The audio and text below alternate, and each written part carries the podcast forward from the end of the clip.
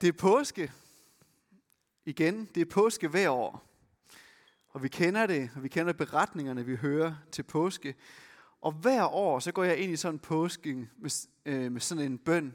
Gud, må påskens budskab få lov til at åbne sig lidt mere op i år. Jeg kender beretningerne, men må de få lov til lige at åbne sig lidt mere. Og øh, nogle år synes jeg måske ikke, det sker så meget. Nogle år sker det måske lidt. I år synes jeg faktisk, der er noget omkring påsken, som har fået lov at åbne sig lidt mere. Øh, så jeg har glædet mig rigtig meget til at, at fortælle lidt om det. Øh, og hvad det er, jeg synes ved påsken, som på en eller anden måde får lov at blive lidt nyt.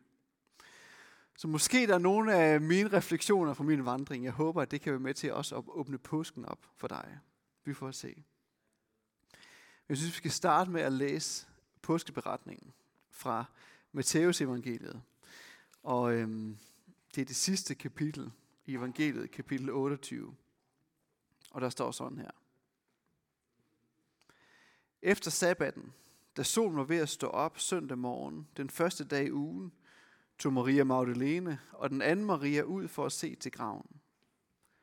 Pludselig kom der et kraftigt jordskælv, og en Guds engel steg ned fra himlen, gik hen, rullede stenen væk fra graven og satte sig på den.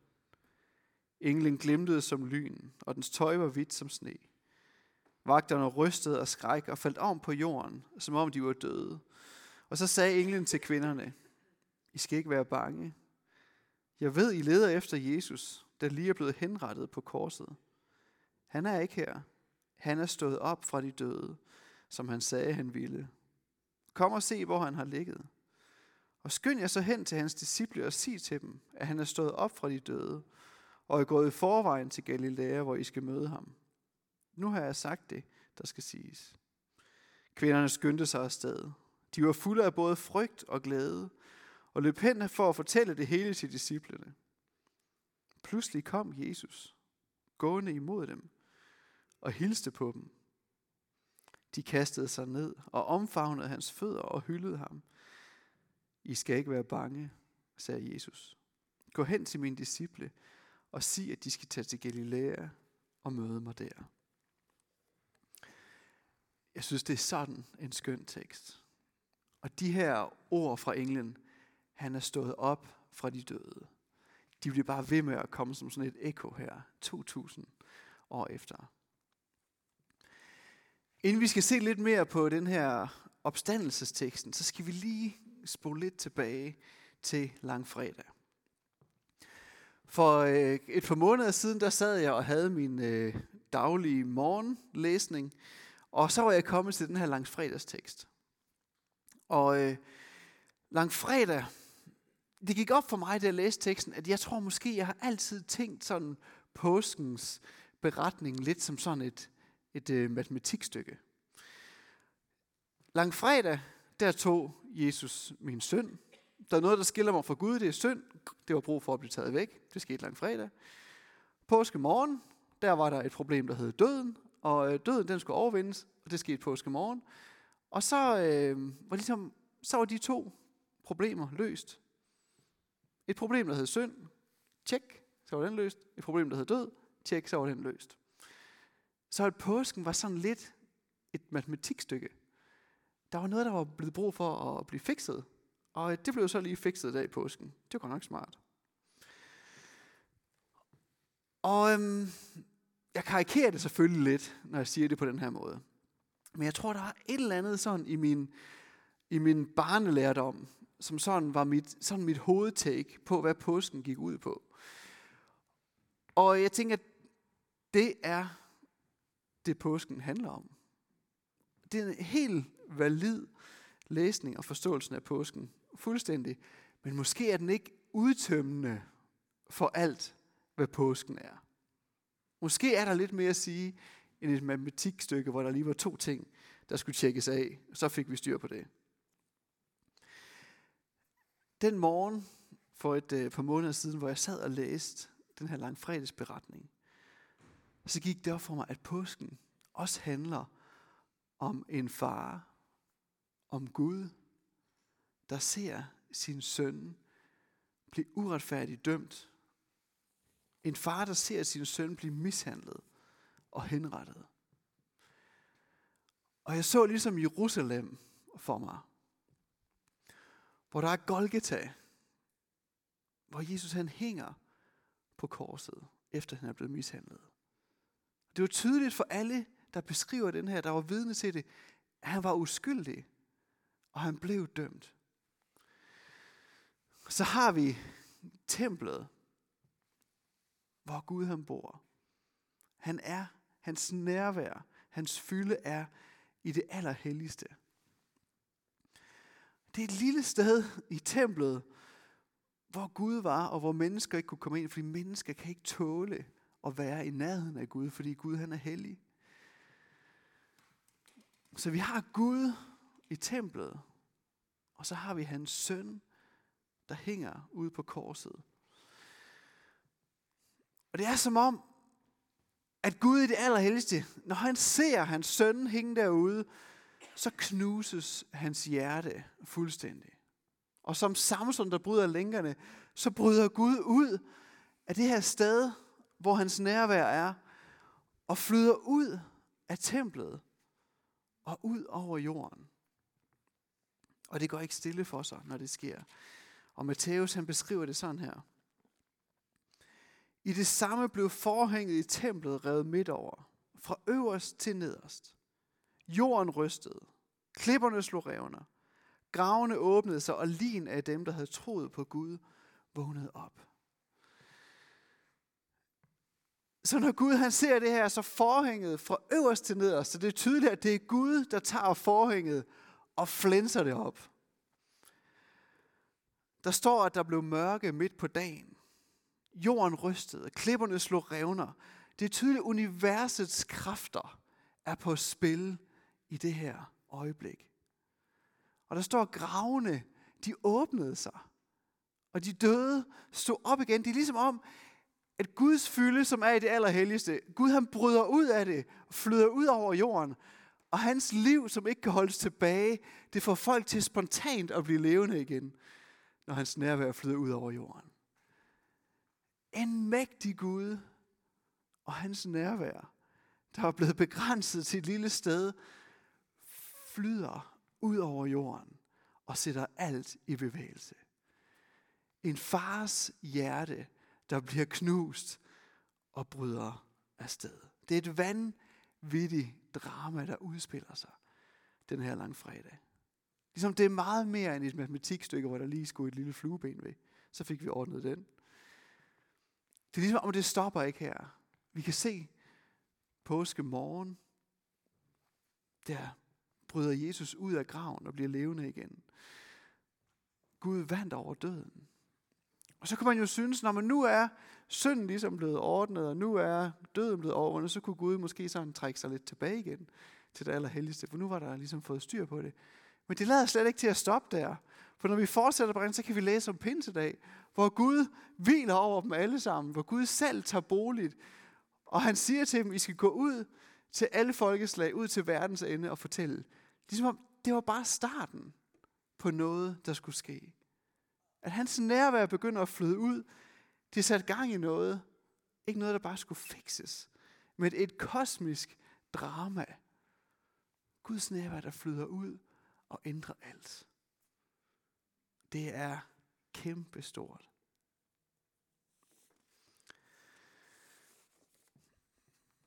Så jeg sad den morgen der og læste den her langfredagsberetning, jeg har læst så mange gange. Og så blev det bare tydeligt for mig. Hold da fast. Det er Gud med alt han er, der går i gang med at genskabe alt han har skabt. Dagen efter, så sad jeg og læste øhm, opstandelsesberetningen.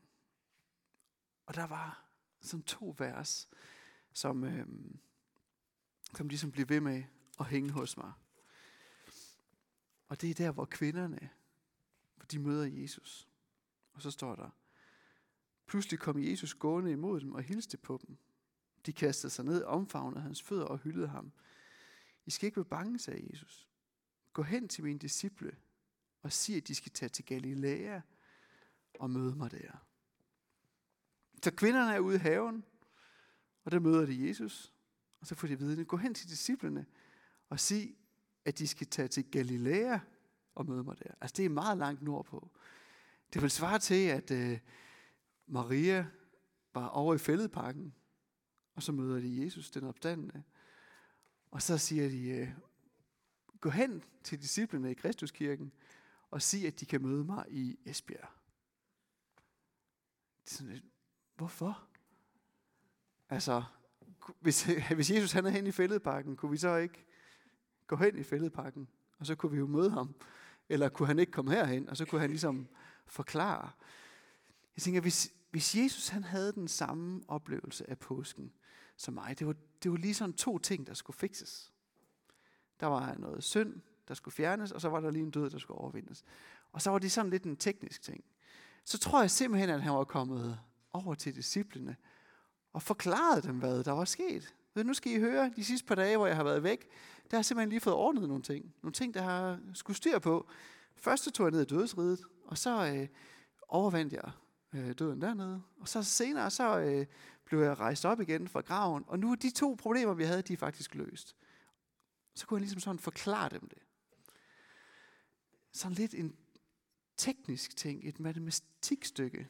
Det er ligesom om, det er slet ikke der, Jesus han er. Jesus virker til at have gang i noget, som er meget større end noget, der skulle ordnes og forklares. Han er gang i et drama, som er langt større. Og han virker ikke til at være så optaget af hurtigt at få fortalt disciplene, hey, det lykkedes, de har været i gang i. For øh, nogle år siden, som min svor, han havde hans søn med i biografen for første gang. Og de skulle ind og se flyvemaskiner. Og øh, ham Sønneke der, han havde bare glædet sig helt vildt til, at han skulle i biografen. Så de kommer ind og køber popcorn og sætter sig der i forjen, Og der er sådan en rigtig flot papskilt af flyvemaskiner. Og så sidder de der og lige smager lidt på popcornene. Og så siger han til sin far, far, det er bare mega fedt at være i biografen med dig. Han troede, det var det. Der var papfiguren, var der, flyvemaskiner var der, og der var popcorn, og han var der med sin far. Det var fedt at være i biografen.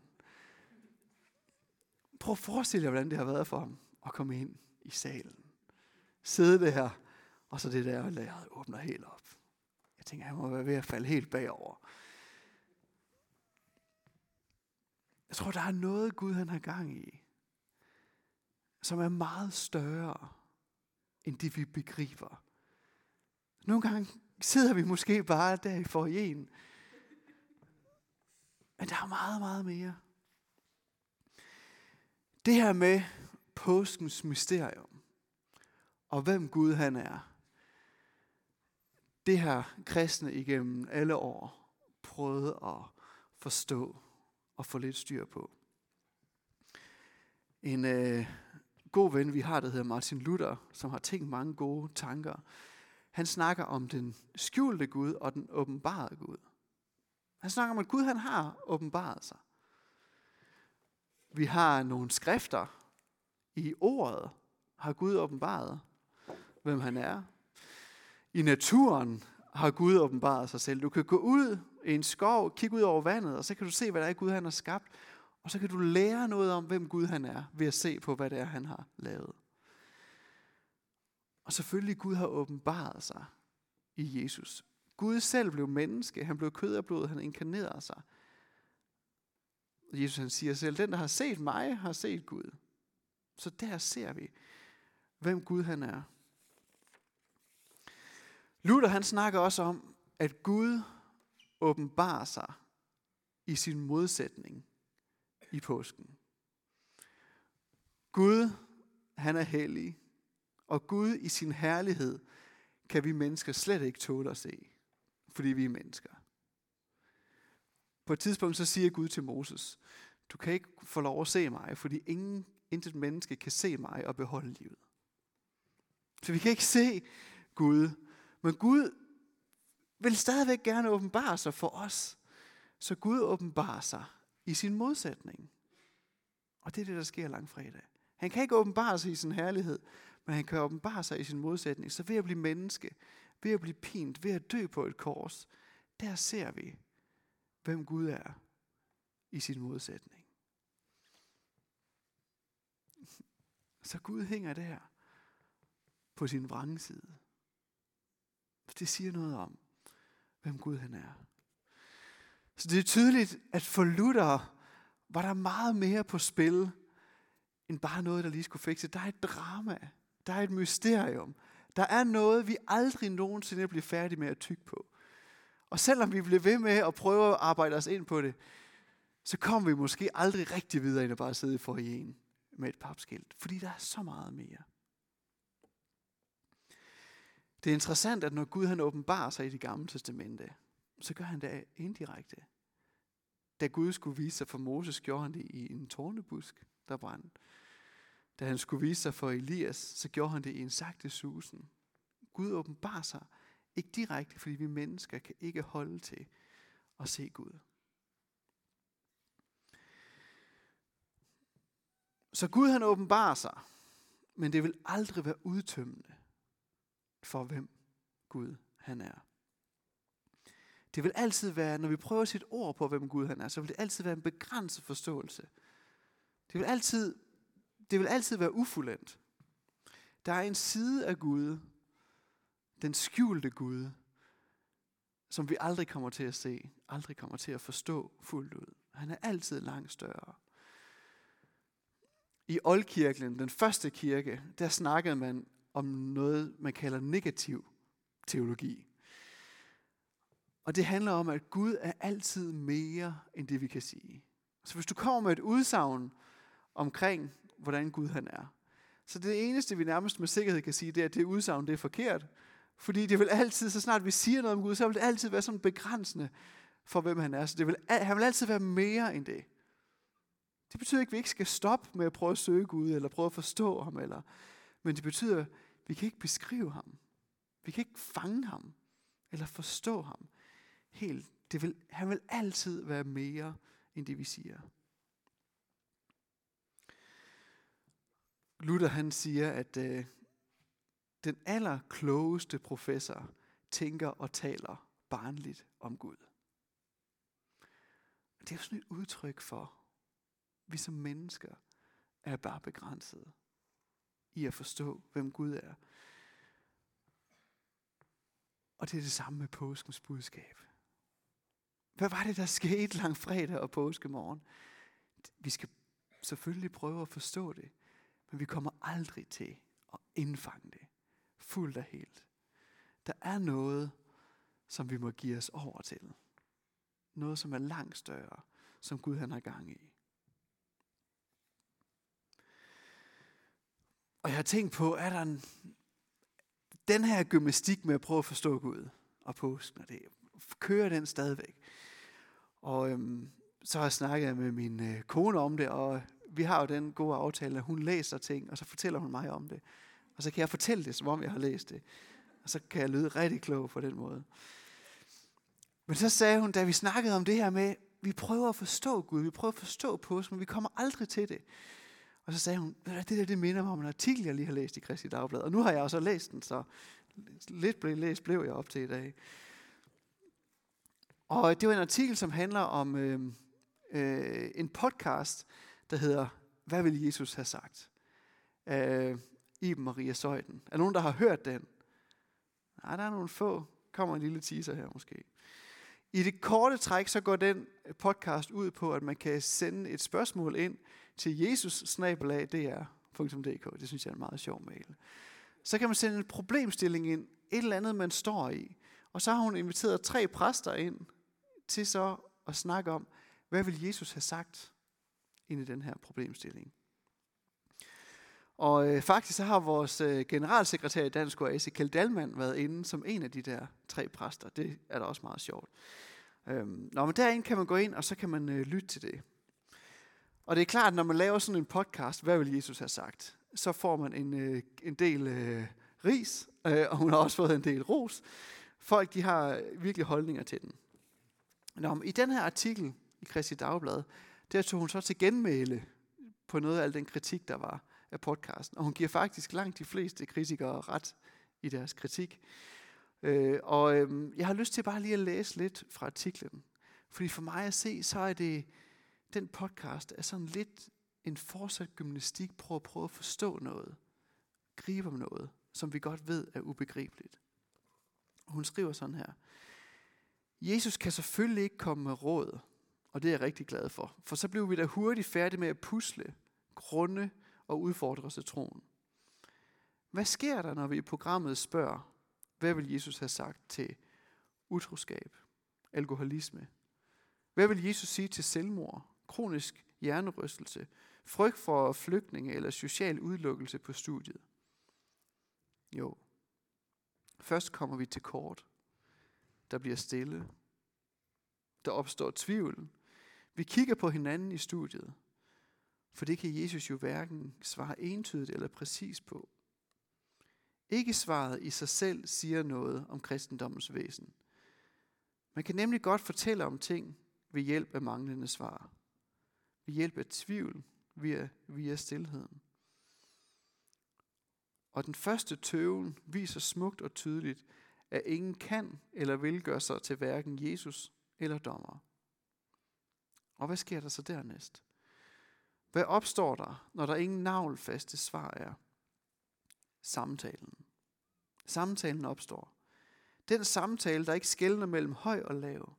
Den samtale, der ikke er afhængig af intellektuelle kvalifikationer, men af tilstedeværelse.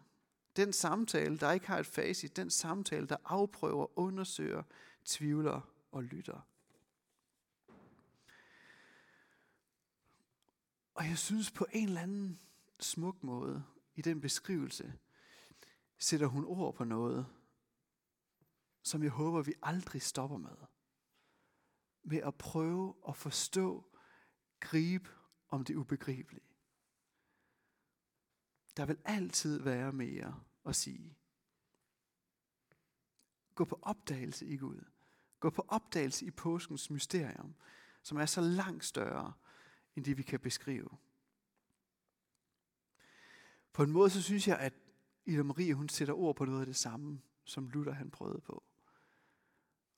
Gøre noget, for at vi kan forstå lidt mere, men aldrig fuldt og helt gribe om. Og det er også påskens invitation. Til at prøve at forstå og kende Gud, velvidende, at vi aldrig kommer til det fuldt og helt. Så vi kan gøre det med stor frimodighed, men samtidig med en ydmyghed. Han er et mysterium. Påsken er et mysterium, som vi kan prøve at forstå, men på et eller andet tidspunkt, så kommer vi til kort. Så kommer vi til et sted, hvor vi ikke kan forstå, gribe mere, og så må vi kaste os ud i det. Så må vi overgive os til det, uden helt at have forstået det.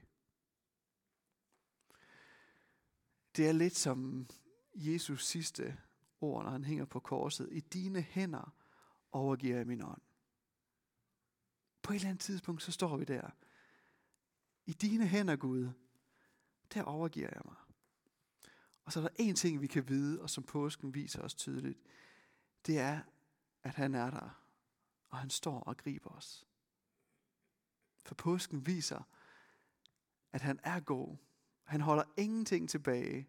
Han blev menneske, han døde, fordi han elsker os. Påsken viser, at Gud han er mægtig. Døden kunne ikke forholde på ham. Han kunne ikke begrænses til et sted.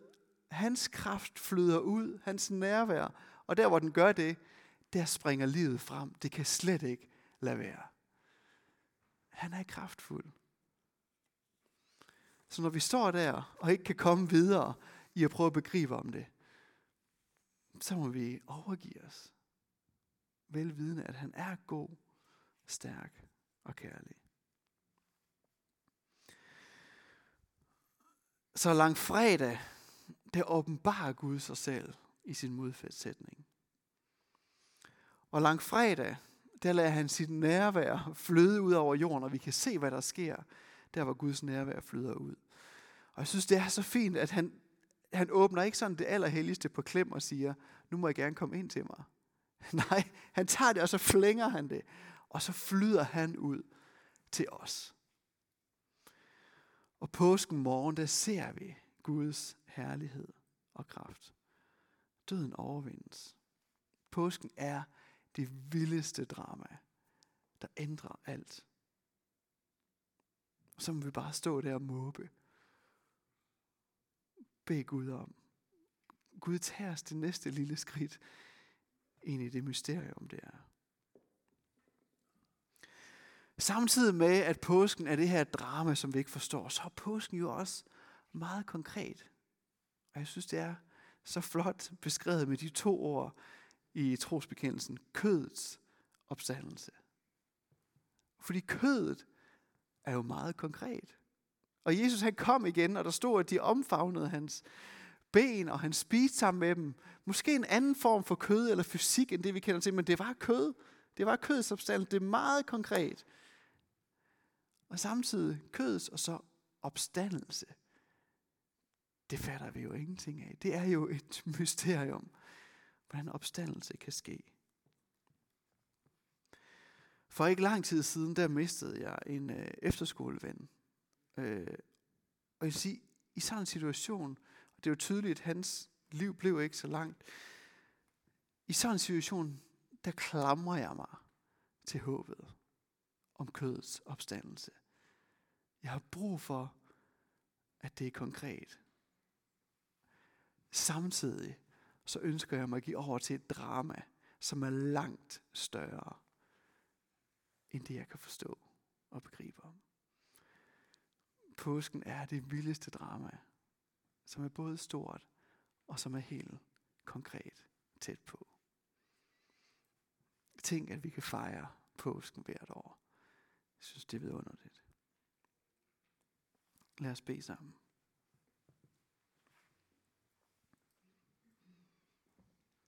Gud, tak fordi du kommer til os. Gud, tak fordi du blev menneske. Gud, tak fordi du ønsker at give dig til kende. Du ønsker, at vi skal kende dig. Du ønsker, at vi skal leve med dig. Du ønsker relation med os. Gud, det er helt ufatteligt, at du er sådan. Du holdt intet tilbage.